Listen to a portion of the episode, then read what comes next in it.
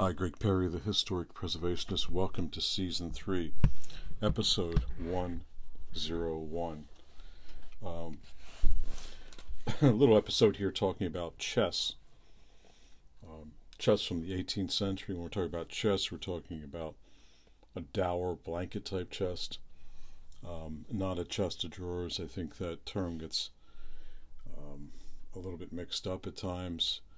The technical term is really commode, um, and not to be uh, concerned or confused with a unnecessary. So, so we're going to talk about chess from Western Long Island. Remember, all these are regional characteristics, but so few types of furniture made prior to 1710 and spe- had specific characteristics of the New York area and have thus far been identified and classified. Perhaps not more than a dozen types would suffice to cover the known field. To this number, insignificant in comparison with the many known forms of New England 17th century furniture, may well be added to the Long Island ball footed chest. Only ball footed chest we're talking about. So, two examples of this type were shown in Mineola, Long Island in 1936 as part of Nassau County's celebration of the Long Island Tercentenary. The interest they aroused was based primarily, primarily on the fact that there was an obviously early item in New York origin which had not been generally known, presented in a museum or even discussed in writings on American antiques. Despite a search covering eight or nine years, I have seen but four examples of this type of chest. The fourth appeared at an auction sale on Long Island several years ago, with newly constructed bracket feet replacing the, replacing the original ball feet, and the original form of the chest concealed by other extensive alterations. So since then I have learned of the existence of a fifth example, but have not had the opportunity to inspect it as of yet. All of the four chests I have seen were found in one locality, namely within a section of ten miles square of Nassau County, Long Island. Thus, for several generations, this one chest was renowned by the Allen family of Mill Creek, and was found in Roslyn, Long Island, while another type of chest came from Oyster Bay and is now on exhibit at the old Raynham headquarters, the local chapters of DAR, the Daughters of the American Revolution. So, in my opinion, the date of these chests would probably not be later than, say, 1715. It may be as early as 1690. In arriving at this estimate, I have considered the scarcity of examples, the early form of key plate, and above all, certain points of construction rarely found in pieces later than 1715. The body of the chest itself is of stile and rail construction, and to that extent reminiscent of panel chest of New England origin. However, unlike the earlier Connecticut Valley oak chest, the rails at top and bottom run completely across the front of the chest, and the stiles connect them instead of serving as corner posts.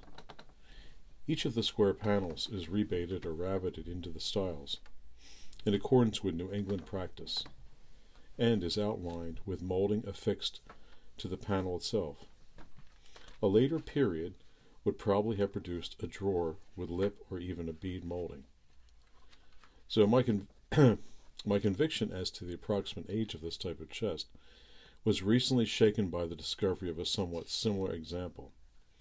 This chest bears brasses affixed with bolts, of a type that were probably not used in this country before 1730, or even manufactured in England before 1720. Further variations between this chest and other the other three occur. The wooden pins used on the face of the earlier chest show a certain symmetrical arrangement, which differs considerably from that of the pins of the later chest. Moldings around the panels are sunk below the surface of the piece instead of projecting. Dimensions of all four chests, depth and width and carcass, depth of drawers, and height are approximately all the same. Variations are negligible, ranging, ranging from a a fraction of an inch to about two inches. In one example, it is hinged with butterfly hinges. The lid of the till box is still attached by the same type of hardware. Such hinges were probably not employed on Long Island furniture after 1710, although they continued to be used in New England perhaps as late as 1730. Another example carries the coxcomb hinge, unquestionably later than either butterfly hinges or the staple hinges of the, of the lid, typical of the timepiece. The coxcomb hinge is found in the New York two panel chest with an early bracket foot, which usually dates around 1720 to 1740. So, as far as I know, such chests never exhibit the butterfly form of hinge. During the fourth quarter of the 17th century and the early part of the 18th, chests were a common article of furniture on Long Island as in New England. Presumably, chests identical in this type were used in both localities.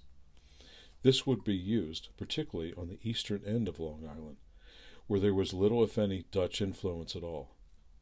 The ball footed chest of the present concern which we're speaking of here today, however, clearly show blending of Dutch and English characteristics of construction. Dutch influence is revealed chiefly in the so called ball feet, which are virtually identified and identical with the feet found on certain local casas.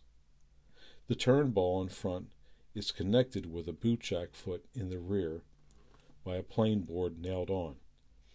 As in the case of the local kas, this support is never attached to the bottom of the chest itself. So when we compare the separate feet with the feet of New England chest, we find that in the latter the ball or turnip or similar type of foot was dowed into or, on rare occasions, nailed to the frame, almost never. In the body of the chest itself, we find further unusual structural features.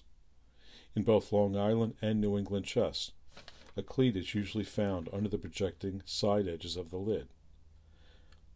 On the Long Island chest, there is also a strip of wood or molding under the foot projecting and to the end of the lid. In New England, the side cleat was usually nailed from the bottom and was not flush with the edge of the overlap. In Long Island practice, the cleats or moldings on sides and front were fastened with nails driven through the lid from the top and were made flush with the edges on the lid. The nail heads were driven deep and covered with wooden peg, pegs.